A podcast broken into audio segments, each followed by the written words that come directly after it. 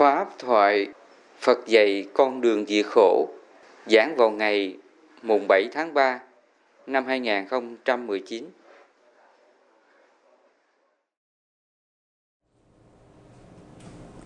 Nếu mà chúng ta nghiên cứu kỹ về lịch sử Đức Phật, việc hành đạo, giảng đạo của Phật gian truân lắm, người thương, người kính, ít. Cái người không kính, không thương á, vô số lý do sao mà như vậy?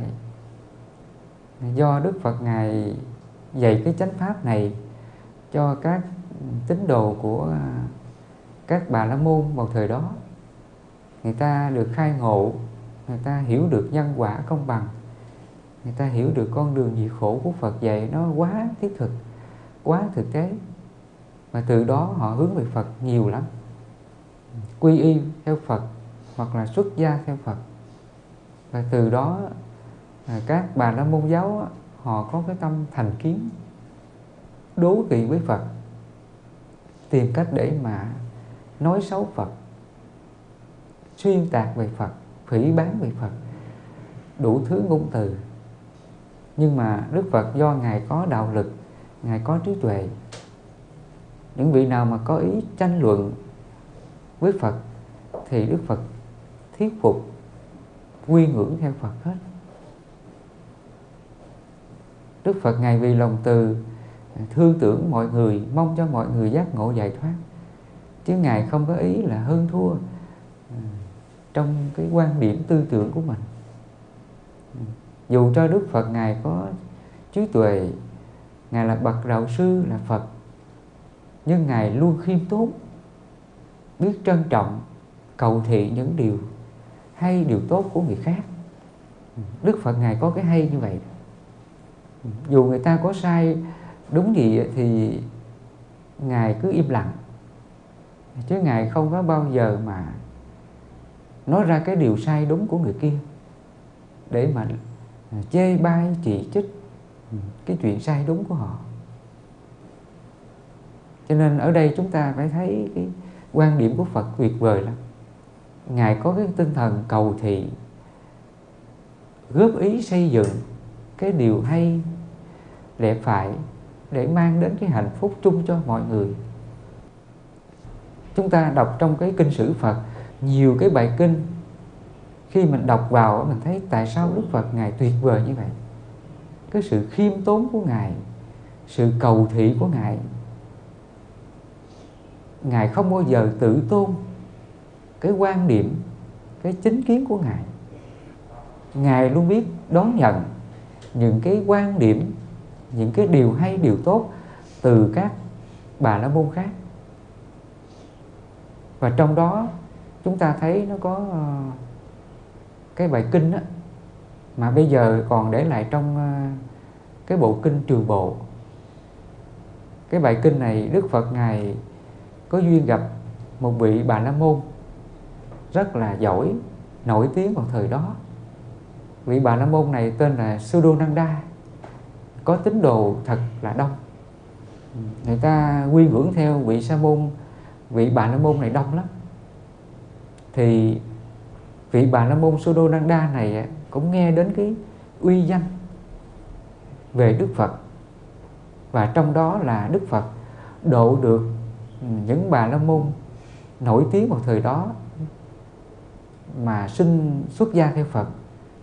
Thì trong đó có là ngài Xá Lợi Phất nè ngài Mục Kiền Liên nè ngài Ma Ca Diếp đó là một trong những bậc à, đạo sư của bà la môn giáo thời đó. Người ta rất là tin tưởng. Nhưng mà các vị này á, khi nghe Đức Phật gặp Phật Đức Phật ngài độ và quy ngưỡng sinh xuất gia theo Phật y theo Phật để sống theo cái con đường Phật dạy bởi do cái cái uy tín đó mà bà La Môn Sudonanda đó à, xin muốn gặp Phật. Mà khi à, vị bà La Môn này gặp Phật á, thì à, rất là ngại. Lý do là nếu mình nói ra điều gì mà không có phù hợp bị Đức Phật Gautama không bằng lòng, không có chịu thì mình mất mặt với à, các tín đồ đi theo. Mà khi gặp Phật thì Đức Phật ngài rất là hòa ái. Ngài không có tự cho rằng là mình là hơn bà la môn Sudonanda Đức Phật hạ mình xuống. Muốn lắng nghe bà la môn Sudonanda nói về những cái quan điểm của mình, những cái pháp tu của mình, để Đức Phật nghe, Đức Phật đón nhận. Lúc này à, bà la môn Sudonanda đó được Đức Phật cho phép như vậy thì rất là hoan hỷ.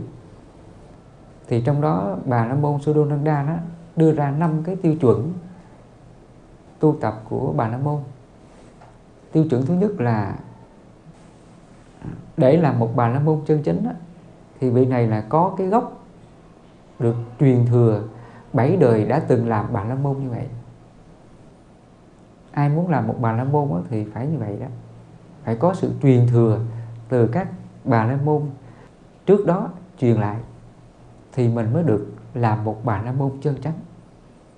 Thứ hai là vị này là có đại nhân tướng. Nghĩa là muốn làm một bà la môn á, thì phải có đại nhân tướng.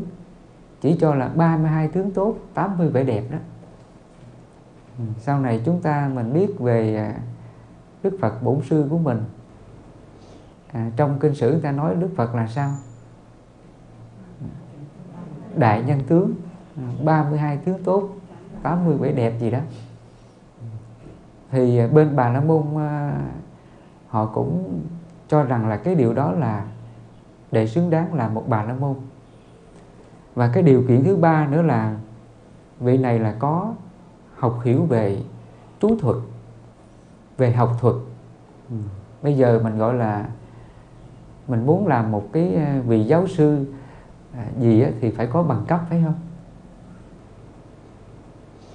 Mình phải có bằng cấp phải có thạc sĩ tiến sĩ giáo sư gì đó. Mình mới làm những cái chức vụ lớn được. Còn nếu mình không có cái này có làm chức vụ lớn được không? Đó là cái tiêu chí à, để làm một vị trưởng môn phái, thì trong đó vị này là phải giỏi về các học thuật, chú thuật vào thời đó. Thời đó là những cái học thuật nó thuộc về là các hệ thống kinh vệ đà, kinh áo nghĩa thư đó, được truyền thừa lâu đời trước đức phật lực. Cho nên để trở thành một bà la môn chân chánh thì vị này có học thuật và chú thuật. Và thứ tư là vị này có trí tuệ. Thứ năm là vị này có giới hạnh. Đó là năm cái tiêu chuẩn mà khi Đức Phật nghe Bà La Môn Sudonanda nói ra năm cái tiêu chuẩn này thì Đức Phật ngài từ tốn. Ngài có ý kiến rằng à, thưa ngài trong năm tiêu chuẩn này xét thấy rằng là đối với cái tiêu chuẩn thứ nhất có nên bỏ bớt được không? Thì bà la môn Sudonanda đó đồng ý hoan hỷ, bỏ bớt cái tiêu chuẩn thứ nhất, đó là truyền thừa bảy đời đi. Và thứ hai nữa là bỏ bớt cái đại nhân tướng. 72 tướng tốt 80 vẻ đẹp. Bỏ cái quan điểm đó được không? Thì à, bà la môn Sudonanda đồng ý hoan hỷ bỏ cái quan điểm thứ hai và Phật nói cái thứ ba đó là vị này giỏi về học thuật chú thuật. Có nên bỏ bớt điều này được không? Thì lúc này bà la môn Sudonanda là trầm ngâm một lát và có ý là bỏ luôn cái phần thứ ba. Thì lúc này là các uh, tín đồ mà theo uh, bà la môn Sudonanda đó phản ứng gây gắt nói là không được không nên bỏ cái điều thứ ba này. Đó là cái tiêu chuẩn bắt buộc để trở thành một bà la môn chân chánh á, thì vị này phải giỏi về học thuật chú thuật. Nếu mà không có cái này thì không xứng đáng là một bà la môn. Thì à, lúc đó là bà la môn Sudonanda là trầm ngâm nói rằng là các vị hãy bình tĩnh. Thế tôn ngài có cái điều đặc biệt những gì mà ngài góp ý chúng ta thì cái điều đó là nên nghe nên làm. Mình không nên phản ứng gay gắt như vậy. Hãy biết lắng nghe ngài chỉ dạy cho ta. Mà sau đó bà la môn Sudananda đó đồng ý bỏ luôn cái quan điểm thứ ba đó là học thuật. Và Đức Phật ngài đồng ý hoan hỷ chấp nhận hai điều đó là giới hạnh. Thứ tư là giới hạnh thứ năm là trí tuệ Đức Phật ngài hoan hỷ, chấp nhận hai điều của bà la môn đó là giới hạnh và trí tuệ. Thì khi Đức Phật ngài hoan hỷ, đón nhận hai điều này, thì lúc này Đức Phật ngài thuyết một cái bài pháp về giới hạnh và trí tuệ đặc biệt lắm. Bài kinh này là nổi tiếng luôn. Và chúng ta xem cái việc giới hạnh và trí tuệ nó là cái pháp tu bình đẳng chung cho tất cả mọi người. Đức Phật ngài làm cái điều này á, là ngài giúp cho mọi người bất cứ ai sống trong cái hoàn cảnh nào làm vua làm quan làm người giàu có hoặc là người nghèo khổ khốn cùng. Nếu mà ai sống được giới hạnh và trí tuệ này thì người đó là xứng đáng được trời người cung kính đảnh lễ được mọi người xưng tán. Không hẳn là chúng ta là một trưởng bà la môn được tín đồ xưng tán mình. Mình chỉ được mình thôi. Còn mọi người không được xưng tán như vậy là có bình đẳng không? Không có bình đẳng. Nếu mà bắt mọi người được truyền thừa bảy đời nè được uh, tướng đẹp nè được học thuật nè, được giỏi giang về học thuật nè. Thì bây giờ bắt mọi người mà biết hết những cái này thông thạo hết cái này thì ai làm được đây? Có ai làm được không? Khó lắm. Bây giờ mình đi học mình trở thành là thạc sĩ, tiến sĩ, giáo sư á, có dễ không? Khó lắm. Ít người mới được như vậy. Cho nên ở đây Đức Phật Ngài nói lên cái pháp bình đẳng mang đến cái hạnh phúc chung cho mọi người. Ai cũng được hạnh phúc không có phân biệt giàu nghèo làm vua làm quan làm người nghèo khổ cùng đinh vân vân. Nếu mà người nào sống được cái giới hạnh này trí tuệ này thì người đó là được mọi người thương kính tôn trọng. Cho nên Đức Phật Ngài có nói cái bài kinh này. Ngài nói cái, cái ý quan trọng là Giới hạnh làm cho trí tuệ được thanh tịnh Và ngược lại trí tuệ làm cho giới hạnh được thanh tịnh Thì qua cái câu chuyện này Ý Thầy muốn nhắc lại là gì? Là Đức Phật Ngài rất là khiêm tốn phải không? Ngài rất là cầu thị Biết lắng nghe à, Biết chọn lựa Cái gì đúng thì chúng ta hoan hỷ chấp nhận Cái điều gì không đúng thì mình góp ý từ bỏ đó. Chứ Đức Phật Ngài không có bắt à, người ta theo Ngài nha. Ngài chỉ góp ý xây dựng thôi. Nếu mà ai à, làm được thì tốt còn không làm được thì thôi. Chứ Đức Phật Ngài không có bắt buộc mình phải làm theo theo Ngài. Cho nên chúng ta nhớ là trong cái đời sống lục hòa đó Đức Phật Ngài có dạy là sáu pháp lục hòa. Trong đó nó có cái lục hòa là kiến, hòa, đồng, giải. Kiến, hòa, đồng, giải là gì? Đó là cái quan điểm chánh kiến của mình đó. Nếu mình có điều gì hay á, mình nên chia sẻ đến với mọi người. Mình không có ích kỷ cái quan điểm của mình. Là cho rằng mình đúng và người khác là sai. Nếu mà trong cái quan điểm tư tưởng mình á, mình cho mình đúng á, mọi người sai á, thì cái tư tưởng đó là gì? Cái tư tưởng đó là ích kỷ. Thì Đức Phật Ngài có dạy mình nó có năm cái sang tham. Nó có năm cái tâm sang tham. Tâm sang tham là tâm ích kỷ nha. Thứ nhất là sang tham trú xứ, thứ hai là sang tham gia đình, thứ ba là sang tham lợi dưỡng, thứ tư là sang tham tán tháng thứ năm là sang tham pháp. Thì trong năm cái sang tham này, cái phần thứ năm á, sang tham pháp chỉ cho rằng là chúng ta bảo thủ cái quan điểm của mình.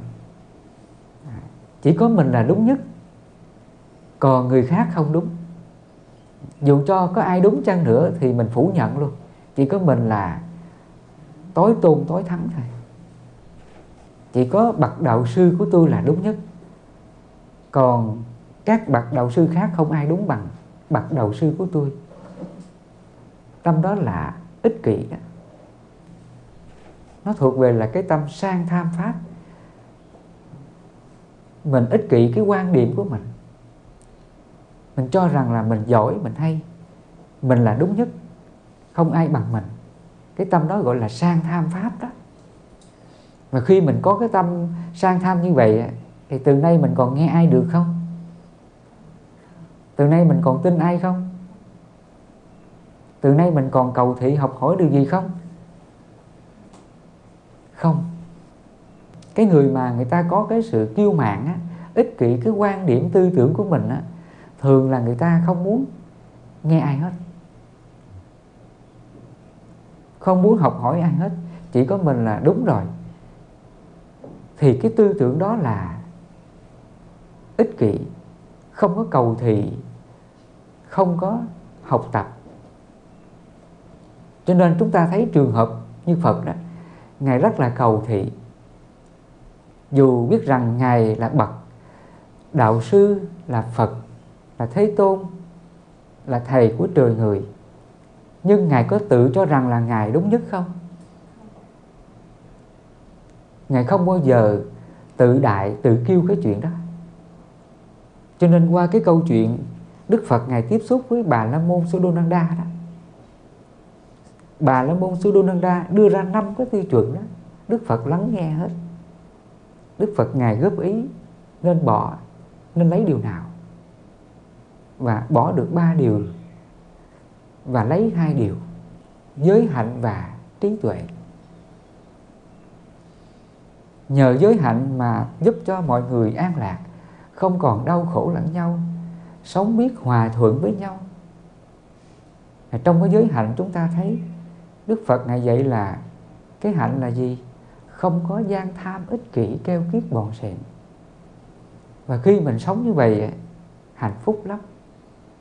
Nghĩa là mình biết san sẻ, nhường nhịn cho mọi người trong gia đình của mình. Ai khó khăn, thiếu thốn thì mình nên giúp đỡ, chia sẻ cho họ. Đó là cái đạo đức là ly tham đó.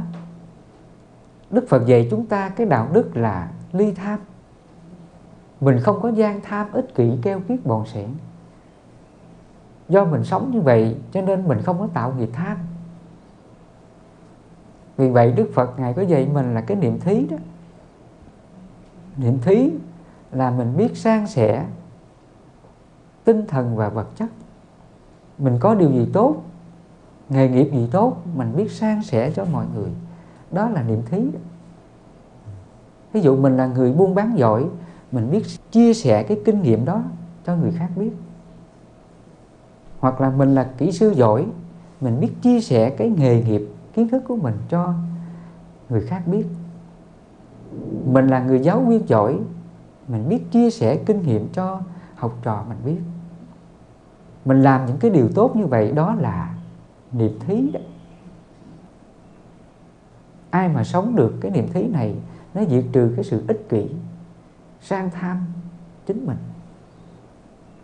Mà trong đó là mình có cái điều tốt, mình có cái quan điểm tránh kiến gì mình biết chia sẻ cho mọi người, đó là pháp thí. Nó là pháp thí đó. Thì trong sáu pháp luật hòa, Phật gọi là kiến hòa đồng giải. Mình có cái điều hay, điều gì, từ nơi hiểu biết của mình mình biết chia sẻ, đóng góp, xây dựng, mang đến hạnh phúc chung cho mình và mọi người. Đó là kiến hòa đồng giải cho nên trong cái kiến hòa đồng giải này nó có hai nghĩa. Nghĩa thứ nhất là mình biết chia sẻ những cái quan điểm, chánh kiến, mình góp ý xây dựng cái điều tốt của mình. Và thứ hai nữa là mình biết lắng nghe, chọn lựa cái điều tốt, điều hay của mọi người. Cũng giống như là phật á, ngài biết lắng nghe bà la môn sudonanda nó lên năm cái tiêu chuẩn. Và đức phật ngài chọn được hai tiêu chuẩn, phải không? Giới hạnh và trí tuệ. Đức phật rất hoan hỷ chấp nhận hai tiêu chuẩn này và xem đó là cái điều chân lý cho cuộc sống của con người. Nếu mà tất cả mọi người sống được giới hạnh và trí tuệ thì trên đời này không có ai là ác, là xấu được. Người có trí tuệ, họ có dám làm ác không? Người có trí tuệ không bao giờ họ làm ác được. Trong tâm của họ khởi cái niệm ác là họ biết liền. Ví dụ à, khi nó nói ra cái lời nói mà chơi bai người khác nó ra cái lời nói làm cho người kia buồn khổ thì nó biết rằng là không nên nói. Nó kiểm soát cái lời nói của của họ. Cái đó phải gọi là tránh ngữ đó. Nói những lời chân chánh không hại mình, hại người, đó là chánh ngữ. Nhờ có trí tuệ đó đó, nhờ cái tri kiến hiểu biết đó, cho nên mình mới dừng lại cái lời nói ác. Đó là chánh ngữ. Chánh ngữ là lời nói chân chánh. Và cái này nó thuộc về là cái gì? Thuộc về là giới đó. Thì trong cái giới Phật có dạy mình không nói lời chia rẽ ly gián dèm pha chê bai chỉ trích công kích lẫn nhau. Đó là chánh ngữ đó. Cái người có chánh ngữ là gì? Là người có lòng từ. Nói ra không làm mất lòng lẫn nhau. À, không dèm pha công kích chê bai nhau. Người có lòng từ lúc nào cũng từ bi hỷ xã mà. Cái tâm từ là cái tâm thương yêu và tha thứ dù cho người kia họ có nói những lời xúc phạm mình mắng chửi mình phỉ bán mình. Nhưng bậc mà có tâm từ lúc nào cũng thương xót cái người chửi mình. Và khi thương xót á, vị này có công kích nói lại cái chuyện xấu của người kia không? Không. Đó là vì có tâm từ. Vì có tâm từ cho nên vị này không nói những lời nói hơn thua qua lại với nhau. Vị này biết hỷ xả với nhau. Dù cho người kia có nói mình điều gì, nói xấu mình điều gì, nhưng lòng vị này lúc nào cũng hỷ xả và tha thứ. Do ngài hỷ xả tha thứ, ngài có khổ không? Không có khổ. Do ngài sống, ngài diệt cái tâm phiền não, tham sân si ích kỷ đó ngài biết tha thứ hết. Không có nói qua, nói lại. Thiệt hơn cái chuyện đúng sai, phải trái. Tốt xấu. Do ngài sống bằng cái tâm hỷ xả đó, cho nên ngài không có khổ. Nhờ ngài có trí tuệ, nhờ ngài có tâm từ vô lượng, cho nên ngài diệt mọi cái khổ trong ngài. Và khi ngài diệt những cái điều ác trong ngài, thì ngài còn nói cái lời xấu, lời ác cho ai được không? Hết liền. Trong cái tâm đó Phật gọi là nhờ có trí tuệ làm cho giới hạnh được thanh tịnh. Trong cái bài kinh à, Sodonanda này Đức Phật nói nhờ có trí tuệ làm cho giới hạnh được thanh tịnh. Nghĩa là trong tâm mình nó có trí tuệ á, khi nó nói ra điều gì làm hại mình hại người á, là nó không nói nó không nói những lời nói công kích, hơn thua, chỉ trích chơi bai lẫn nhau.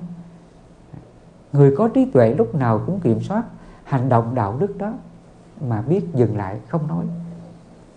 Nhờ không nói cho nên mình sống đúng chánh ngữ đó. Mình không nói dèm pha, công kích chơi bai, nói xấu lẫn nhau, đó là chánh ngữ đó. Mình biết im lặng tha thứ cho người khác đó là chánh ngữ đó. Cho nên chúng ta hiểu chánh ngữ đôi khi á, mình nói ra những lời nói không làm hại lẫn nhau đó là chánh ngữ. Ví dụ nãy giờ thầy giảng cho phật tử những điều phật dạy như vậy đó là thầy đang chánh ngữ cho thầy. Và nếu người ta có chê thầy công kích thầy nói xấu thầy thầy biết im lặng tha thứ cho người kia. Thầy không có thiệt hơn đúng sai với người kia. Đó là chánh ngữ của thầy. Cũng giống như phật á. Ai có chỉ trích chơi bai ngài, nói xấu ngài, thì ngài có bao giờ nói lại không?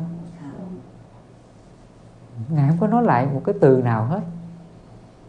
Vì vậy ngài nói đó, ta cũng giống như là hoa sen hoa sen sống giữa bùn mà không bị nhiễm bùn. Cũng vậy, ta sống giữa đời, nhưng đời không làm, ô nhiễm ta. Cái từ ô nhiễm là gì? Nghĩa là ngài không có phiền não với đời đó. Nếu mà đời có công kích ngài, phỉ bán ngài ngài biết im lặng, hỷ xả cho họ, tha thứ cho họ, cái tâm đó gọi là không ô nhiễm với đời đó. Mình nghe cái từ là không ô nhiễm với đời mình không có thiệt hơn đúng sai phải trái. Tốt xấu, phân bua được mất. Mình không có kỳ thị phân biệt tốt xấu với ai hết. Tấm lòng mình là bình đẳng, vô ngã hết. Ai mình cũng thương cả.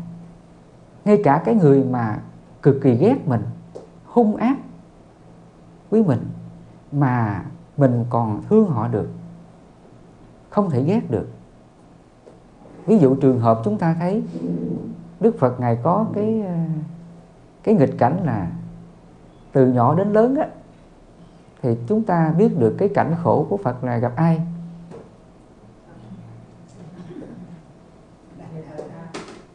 Đề bà đạt đa đó. Đề bà đạt đa là anh chú bác với phật. Đề bà đạt đa luôn tìm cách để mà hại phật, ganh đua với phật tìm cách để hại phật, đủ thứ cách. Và khi đức phật đi xuất gia, tu hành thành phật, ngài độ chúng. Và trong đó, cuối cùng là đệ bà đạt đa cũng xin được xuất gia theo phật luôn. Và khi theo Phật á, suốt ngày, suốt tháng, suốt năm, mấy mươi năm như vậy, tìm cách để mà hại Phật không à? Những lúc mà hại Phật không được á tìm cách để mà giết Phật cho bằng được đến mức độ là chúng ta thấy Đề Bà Đạt Đa đó canh Đức Phật đi ngang cái hẻm núi, lăn đá đè cho Phật chết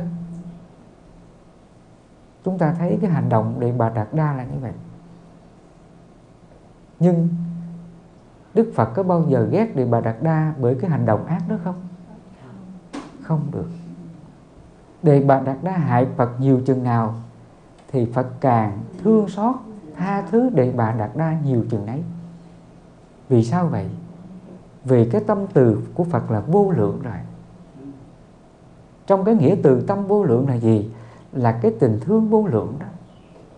Thương yêu vô lượng quả khổ cái nghĩa của từ tâm vô lượng là thương yêu vô lượng quả khổ nghĩa là người ta có gây những cái khổ nào cho mình mình vẫn thương yêu được hết, chứ không có thù ghét được họ càng hại mình nhiều chừng nào á, thì mình càng thương yêu họ. Mà tại sao mình thương yêu được họ? Vì mình có trí tuệ. Trí tuệ của mình là hiểu rằng cái người hại mình ai khổ.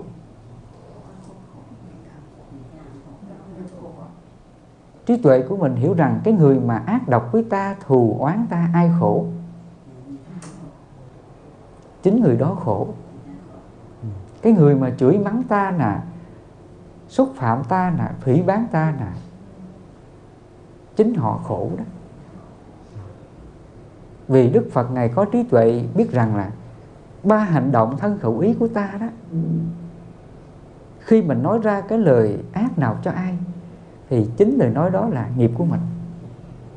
Chúng ta nên nhớ nha mình nói ra cái lời nói nào ác cho ai, đó là nghiệp của mình mình chơi bai ai, mình chỉ trích nói xấu ai, đó là nghiệp của mình. Mình sân giận với ai, đó là nghiệp của mình. Mình ích kỷ tham lam với ai, đó là nghiệp của mình. Mình đang hại mình đó. Mình sân giận người kia, mình chửi mắng người kia, đó là mình đang hại mình. Vì vậy trong kinh pháp cú phật nói đó, kẻ thù hại kẻ thù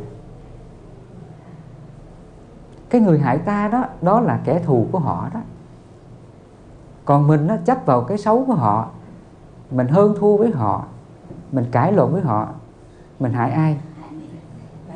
Mình hại mình. Mình sân si với họ đó là mình đang hại mình.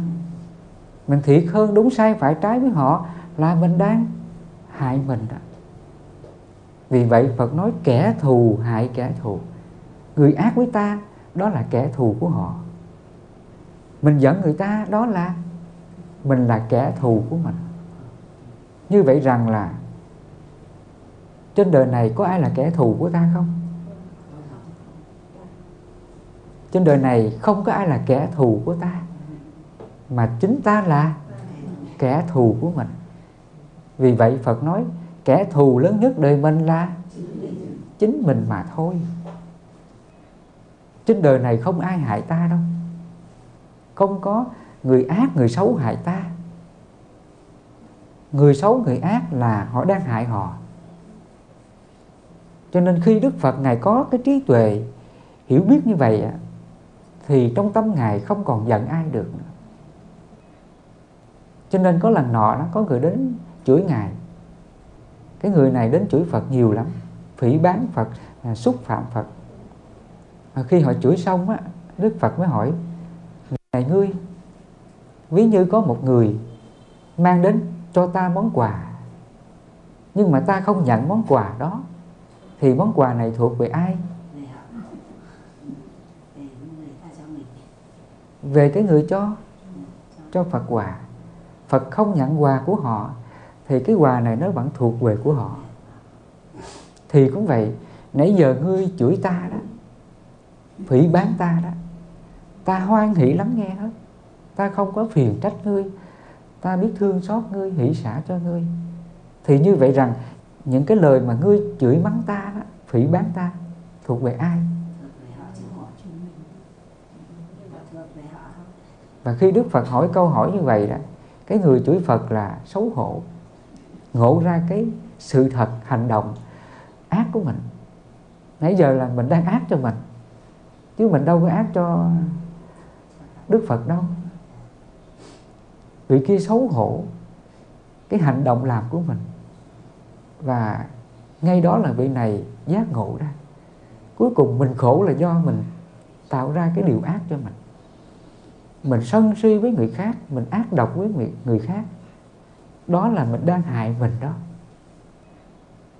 Cho nên do đức phật ngài có trí tuệ hiểu biết như vậy và ngài không có còn giận ai trên cuộc đời này nữa. Ngài luôn biết thương yêu và tha thứ mọi người. Do ngài thương yêu tha thứ như vậy, trong lòng ngài không còn khổ nữa. Vì vậy phật nói, hận thù diệt hận thù, đời này không diệt được. Từ bi diệt hận thù là định luật ngàn thu. Nhờ cái từ bi á cái tâm thương xót, cái tâm hiểu biết, chánh kiến, hiểu ra khổ và nguyên nhân khổ. Người ác với mình họ cũng khổ lắm. Vì hiểu biết như vậy cho nên mình biết thương xót cho họ, tha thứ cho họ. Thì ngay đó là cái khổ phiền não, cái hoàn cảnh xấu kia, người ác độc với ta đoạn diệt sạch liền. Lúc này tâm mình là chỉ biết thương yêu và tha thứ, không còn nghĩ xấu người kia nữa người kia càng hại mình nhiều chừng nào á, mình càng thương họ nhiều chừng nấy. Cái tình thương mình nó càng tăng trưởng. Cho nên chúng ta muốn tăng trưởng cái từ bi hỷ xã đó, thì mình gặp cái cảnh khổ gì, mình quán khổ và nguyên nhân khổ như vậy thì mình mới phát triển được cái tâm từ bi hỷ xã được nha. Cho nên mình tu tập tâm từ bi hỷ xã là mình đối diện trong mọi cảnh khổ để mình tu cái tâm đó đó. Có như vậy thì mình mới hết khổ được, phải không? Thí dụ như là cái thân mình nó đang bị bệnh đau nè, nó đang bị bệnh đau đó, đau lắm, thì mình tu cái tâm là hỷ và tâm xả hỷ là lòng hoan hỷ đó. Hoan hỷ, kham nhẫn, bằng lòng chấp nhận vượt qua cái khổ thọ này. Thứ hai nữa là phật dạy mình dùng cái trí tuệ mình quán. Khổ thọ này cũng vô thường. Có thân là có khổ, có bệnh, có già, có chết. Rồi cái thân này nó cũng vô thường. Đến lúc nó cũng hoại diệt, thành các bụi mây khói, không còn cái gì của ta. Khi mình quán ra cái sự thật, thân vô thường, khổ vô ngã như vậy, cho nên mình buông xả nó mình hỷ xả nó đi. Đừng có chấp rằng thân này của tôi, bệnh đau này của tôi nữa. Mình đừng có chấp cái tôi đó. Mình vô ngã nó đi. Thì khổ ngay đó là đoạn diệt liền. Chỉ cần chúng ta vô ngã những cái cái khổ trên thân mình mình đừng có buồn khổ nó, phiền não đó đó là diệt khổ đó. Cái đó phải gọi là diệt đế đó mình chấm dứt cái khổ là như vậy đó. cho nên nhờ cái tâm hỷ xã này mà cái khổ trên thân này đoạn diệt được. Nhờ có trí tuệ này mình mới tu tập tâm từ. Nhờ có trí tuệ này mình mới thương yêu mọi người thật sự được. Nếu mình không có trí tuệ, mình không có thương yêu con người thật sự đâu. Thì nói điều này phật tử mình xét lại. Trước đây mình có thương chồng mình chưa? Thương vợ mình chưa? Thương con mình chưa? Anh chị em cha mẹ mình chưa? Mình thương chưa? Chưa đâu. Từ nào giờ mình thương chồng mình, con mình, gia đình anh chị em của mình mình thương bằng cái gì? Mình thương bằng cái nghiệp tham sân si. Mình thương bằng cái tâm ích kỷ mình thương cho ích kỷ mình đó. Ví dụ lỡ à, lỡ chồng mà không có quan tâm chăm sóc mình á thì trong lòng sao? Sân lên. Trong lòng bực lên chắc lúc này anh hết thương em rồi. Trong lòng sao? Đau khổ liền phải không? Như vậy rằng mình yêu chồng thương chồng mình yêu cái gì đây? Trước đây mình yêu bằng cái gì? Mình yêu bằng cái lòng ích kỷ của mình. Mình thương chồng mình chẳng qua là thương để cho mình đó nếu mà chồng làm cái điều gì không tốt á, là buồn khổ liền. Có đúng không? Mà tại sao mình buồn khổ? Đó là do cái tâm ích kỷ nó tạo ra cái buồn khổ đó. Còn cái người mà có tình thương vô lượng á là không có đòi hỏi người ta phải thương mình. Mà mình sống cái đạo đức là đừng làm khổ người ta. Đó là từ từ tâm vô lượng. Cái từ tâm vô lượng nó có cái nghĩa là gì? Là mình không đòi hỏi người kia thương mình, tôn trọng mình, quan tâm, chăm sóc mình. Cái tâm đó là nó xóa đi cái sự ích kỷ. Nó tiêu diệt cái lòng ích kỷ sang tham của ta. Và khi mình diệt cái tâm ích kỷ này, lỡ người kia họ không thương mình, họ ghét mình mình có khổ không? Đâu có khổ đâu. Tại vì trong lòng mình không có mong người ta thương mình. Nếu mà người ta thật sự không thương mình mình không có khổ. Còn nếu trong lòng mình á, nó mong người này yêu tôi, thương tôi, đừng ghét tôi, đừng bỏ tôi, hãy sống tốt với tôi. Nếu mà nó còn cái mong này á, ai khổ đây? Mình khổ đó. Từ nào giờ phật tử mình khổ, chồng nè, khổ vợ nè, khổ con nè, khổ cha mẹ anh chị em là do cái tâm mong muốn đó. Phải không? Vì cái tâm mong muốn này mà chúng ta khổ.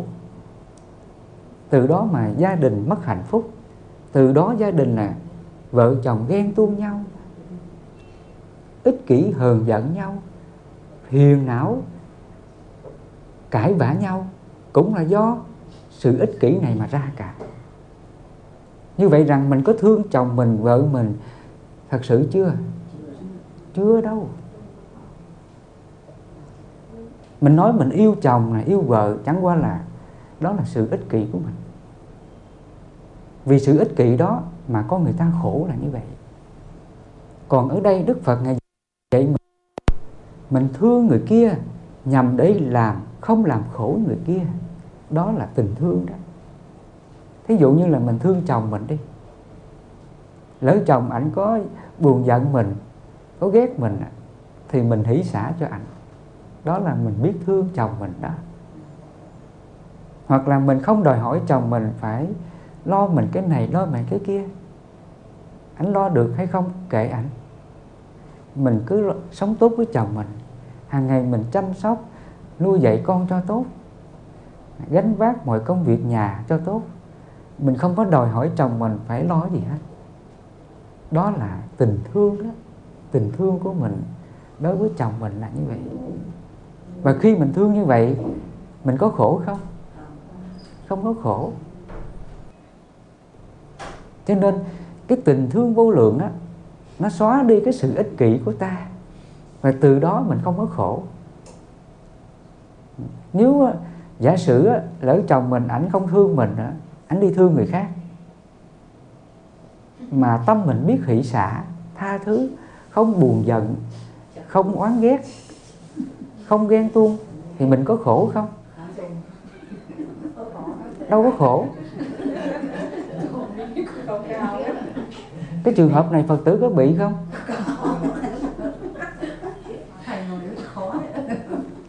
Tại sao mà thầy biết ra điều này? Tại sao? Tại vì bao nhiêu hoàn cảnh gia đình phật tử, họ tâm sự những điều này với thầy. Họ tâm sự đó. Ví dụ có phật tử này, họ chưa gặp thầy lần nào. Họ nghe pháp thầy trên mạng á, trên zalo này kia đó. Thì họ kể thầy trong những ngày đầu mà con chưa biết phật pháp á, thì con đau khổ với chồng con. À, ảnh không có còn thương con nữa. Ảnh đi thương một cô nào thì khi biết chồng ngoại tình như vậy á trong lòng sao? Đau khổ cùng cực. Chán nản. À, không muốn sống nữa như vậy. Suốt ngày là cứ than khổ mà than với ai đây? Than với thầy. À, mới nhắn tin đó, bây giờ là con nghĩ đến ảnh là con khổ lắm thầy mà con cố gắng bỏ mà bỏ không được. Nó kỳ lạ như vậy. Trong lòng con rất là thương ảnh. Và chỉ muốn chồng mình phải bỏ cái điều đó nhưng mà suốt ngày ảnh như vậy đó đau khổ như vậy. Thì thầy mới ờ, thầy thì không có giảng nhiều mà thầy gửi những cái bài pháp thoại đó. À, than cái điều gì á thì, thì xem cái ý đó nó có phù hợp cái bài giảng nào không? À, thầy chia sẻ cái bài pháp thoại đó cho phật tử đó nghe. Và khi họ nghe xong á là họ thông ra như vậy rằng là sở dĩ mình khổ chồng mình mình ghen tuông chồng mình là do mình do cái sự ích kỷ của mình. À, mình muốn chồng mình hãy sống với mình. Chính vì cái muốn đó lỡ chồng mình đã ngoại tình rồi nó khổ lắm.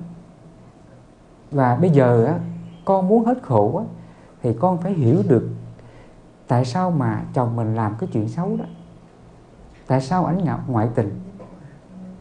Thì mình quán về khổ và nguyên nhân của khổ. Đời trước kiếp nào đó, mình đã làm cho ai khổ? Mình gây cái sự bất hạnh cho ai? Làm ai khổ? Bây giờ mình gặp lại cái quả đó. Cho nên ở đây chúng ta phải hiểu nha, trong tứ diệu đế, phật ngài có nói khổ và nguyên nhân của khổ. Mình có cái quả khổ là bị chồng ngoại tình đó là cái quả của mình, phải không? Mà cái quả này nó từ đâu mà có? Từ cái nhân mình đã gieo đời trước đó. Vì vậy Phật nói chúng sinh là chủ nhân của nghiệp, chúng sinh là thừa tự nghiệp. Nghiệp là quyến thuộc. Đời trước mình đã gieo cái nhân xấu với ai, mình cũng đã từng ngoại tình với ai, mình xua đuổi, hất hủi ai, làm cho ai bất hạnh, đau khổ. Khiến bây giờ là mình chịu cái cảnh khổ bất hạnh đó, người này không thương mình, gây cái sự chia ly. Vợ chồng như vậy, đó là nhân quả của mình đó. Khi phật tử nghe thầy phân tích như vậy, hiểu ra cái nhân quả công bằng như vậy thì trong lòng không còn giận chồng được sở dĩ mình bị cái nghiệp khổ này là do nhân quả của mình gieo tạo trước đây. Bây giờ mình gặp quả. Cái quả này là do mình. Chồng mình chẳng qua nó là cái nợ cái nghiệp mình mình tạo trước đây. Khiến bây giờ mình gặp lại cái nợ đó mình phải gặp cái cảnh xấu này. Hỷ xả cho chồng tha thứ cho chồng. À, khi mình tác ý như vậy cái tâm mà ghen tuông á đau khổ giận chồng phiền não với chồng đoạn diệt liền. Và phật tử này nghe lời thầy dạy một thời gian sau á, cái tâm mà khổ á, không còn xảy ra nữa. Lúc này mới mừng thầy đã cứu con rồi. Con đã thoát được cái cái sự đau khổ mấy năm qua rồi. Ừ. bây giờ là con biết được rồi chẳng những là con không còn khổ ảnh, ngược lại con còn thương xót ảnh nhiều hơn nữa. Ảnh càng ngoại tình, ảnh ảnh còn làm như vậy đó, thì ảnh khổ cho ảnh. Trong khi mình đâu có khổ ảnh đâu. Vì đã hỷ xả rồi, phải không? Cái tâm mình nó hỷ xả cho người ta, thì ngay đó là khổ diệt liền. Đâu còn giận chồng được nữa. Mà ngược lại, chồng ảnh càng làm cái chuyện xấu đó, thì phật tử này càng thương xót chồng. Càng thương xót là không có giận được. Mặc dù chồng ánh như vậy đó, nhưng mà vẫn thương chồng. Hàng ngày vẫn chăm sóc, lo cho con, lo cho chồng đầy đủ hết, nhưng mà không có phiền não với chồng.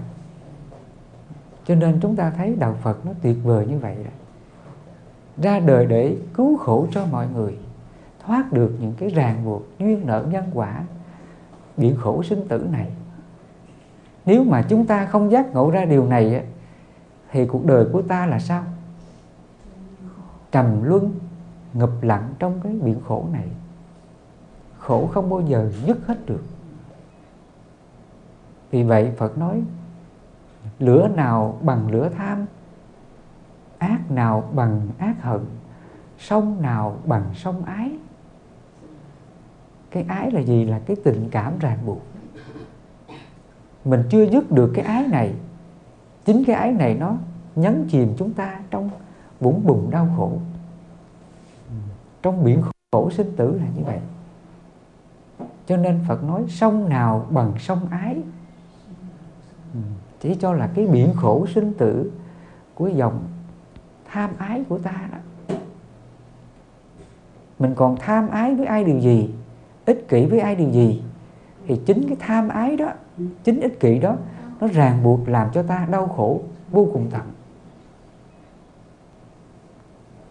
cái lòng tham con người càng nhiều á, thì nó càng đốt cháy cái tính thiện, cái lương tâm, cái đạo đức hiền thiện của ta. Cho nên chúng ta thấy cũng có một số người à, yêu nhau quá nhiều thương nhau quá nhiều, mà thương bằng cái tâm tham ái cực độ. Và khi cái tình thương này không có được á, thì sao? Gây ra là hãm hại lẫn nhau đó. Cho nên chúng ta được biết trên báo đài thường đăng đó, có những đôi tình nhân đó yêu nhau, không đến với nhau, tìm cách để mà sát hại trả thù lẫn nhau. Đó. cái ích kỷ càng nhiều á, thì nó đẩy con người vào cái sự ác độc nhiều chừng đấy. Vì vậy Phật nói lửa nào bằng lửa tham? Ngọn lửa tham ái á, nó sẽ thiêu rụi tất cả cái tính thiện con người. Nó đốt cháy tất cả cái tính thiện của một con người trở thành một con người ác độc hung tàn cho nên chúng ta thấy có những câu chuyện đó là người ta giết hại nhau trong tình yêu là như vậy. Yêu nhau, lấy nhau không được, rồi đưa đến là hại nhau. Vì vậy nó đốt cháy hết đi những cái điều thiện trong ta. Đốt cháy mọi cái điều tốt trong ta. Nên Phật dạy, lửa nào bằng lửa tham, sông nào bằng sông ái là như vậy ngọn lửa này nó đốt hết những cái tính thiện chúng ta. Nhấn chìm chúng ta trong đau khổ. Không bao giờ thoát ra được là như vậy. Cho nên nhờ chúng ta có trí tuệ, mình giác ngộ được khổ và nguyên nhân của khổ. Nếu mình còn tham ái, mình còn ích kỷ, đó là mình đang làm khổ mình. Mình còn tham ái ai điều gì, ích kỷ ai điều gì chính đó là mình đang hại mình đó. Và khi hại mình thì nó nó tiêu diệt những cái điều tốt đẹp trong ta. Tình thương, gia đình mình, chồng mình, con mình. Nó sẽ đốt đi những cái điều thiện đó. Cho nên khi chúng ta, mình giác ngộ, mình sống theo lời Phật dạy, mình sống có tâm từ, tâm bi, tâm hỷ và tâm xả nếu ai có ghét mình, bỏ mình, không thương mình nữa, thì mình hỷ xả cho người ta. Thì mình còn tham không? Đó là diệt tham rồi đó. Diệt tham là diệt ích kỷ của mình đó. Mình không có mong người này thương tôi, tôn trọng tôi, quý tôi. Mình còn tham không? Hết tham luôn. Nếu lỡ họ có hại mình, bỏ mình, ghét mình tâm mình không có buồn khổ, oán hận, trách móc, than thân, trách phận cái điều đó. Tâm đó còn sân không? Hết sân luôn. Ừ. Mình hiểu rằng là người này bây giờ họ bỏ mình, ghét mình. Đó là nhân quả của mình đó. trước đây mình làm ai khổ, khiến bây giờ người khác làm khổ mình. Thì cái tâm đó còn si không? Hết si luôn khi mình hiểu ra khổ và nguyên nhân của khổ á, nhân quả thiện ác mình gieo mình tạo á, bây giờ mình gặp khi mình gặp cái nhân quả này tâm mình phải biết hoan hỷ đón nhận vượt qua không phiền trách ai hết thì tâm đó là không còn si nữa. Như vậy là ba nghiệp tham sân si đoạn diệt ngay ta. Khi nó đoạn diệt ba nghiệp tham sân si này thì mọi cái đau khổ về hoàn cảnh xung quanh ta đó, người này ghét mình, người này không thương mình, vân vân. Trong lòng mình không còn phiền não, tham sân si với họ được. Thì tâm đó Phật gọi là vô lậu chứng niết bàn. Phật gọi là tâm vô lậu chứng niết bàn. Tâm vô lậu là tâm không có phiền não, tham sân si đó và trong đó mình không có si. Mỗi cảnh khổ gì đến đó, mình quán ra hết. Khổ này là do mình gây mình tạo. Bây giờ đủ duyên nhân quả nó đến. Thôi mình hỷ xả cho nhân quả này. Không có phiền trách ai cả. Và mình như lý tất ý rằng là nhân quả này cũng vô thường mà. Đủ duyên thì hợp. Hết duyên thì nó cũng tan. Thân mạng này của mình đến khi hết duyên nó cũng tan cả tốt xấu gì nó cũng mất hết. Thương ghét gì nó cũng mất hết. À, dù mình có được cái điều tốt gì nó cũng mất hết. Đó là vô ngã đó. Cho nên Phật nói nhân quả vô thường các hành vô thường các pháp vô ngã là như vậy. Vô thường thay đổi hoại diệt sạch hết. Đâu còn cái ngã pháp nào để cho rằng đây là của tôi gia đình của tôi nhà cửa của tôi, tình yêu của tôi. Những cái này nó hoại diệt hết. Lấy gì mà của tôi nữa? Do mình quán ra cái sự vô ngã các pháp như vậy, thì mình không còn chấp cái gì mình đang có đó. lỡ người này ghét mình mình biết rằng nó cũng vô thường hợp tan. Mình còn chấp không? Hết chấp. Đó là tâm vô ngã đó. Mà vô ngã đó là vô lậu. Mà vô lậu là không có tham sân si mà không tham sân si là niết bàn. Đó. cho nên phật nói, tâm vô lậu, chứng niết bàn. Sở dĩ con người khổ là do mình còn ngã. Chấp ngã đó, chấp người này phải thương tôi, chấp người này đừng có ghét tôi, đừng có bỏ tôi. Nó còn những cái ngã này á, là nó còn khổ là như vậy. Cho nên Phật dạy mình phải quán các pháp vô ngã để mình hỷ xả hết các pháp, để lòng mình không còn chấp vào các pháp, thì khổ nó không hiện hữu. Cho nên trong kinh tứ niệm xứ, Phật có dạy mình đó quán pháp trên pháp để khắc phục tham ưu. Nghĩa là các pháp nào xảy ra, dù thiện hay ác, mình phải quán xả nó. Mình không có thương ghét ai điều gì. Mình không có thiệt hơn đúng sai, phải trái ai điều gì lòng mình hỷ xả cho họ hết.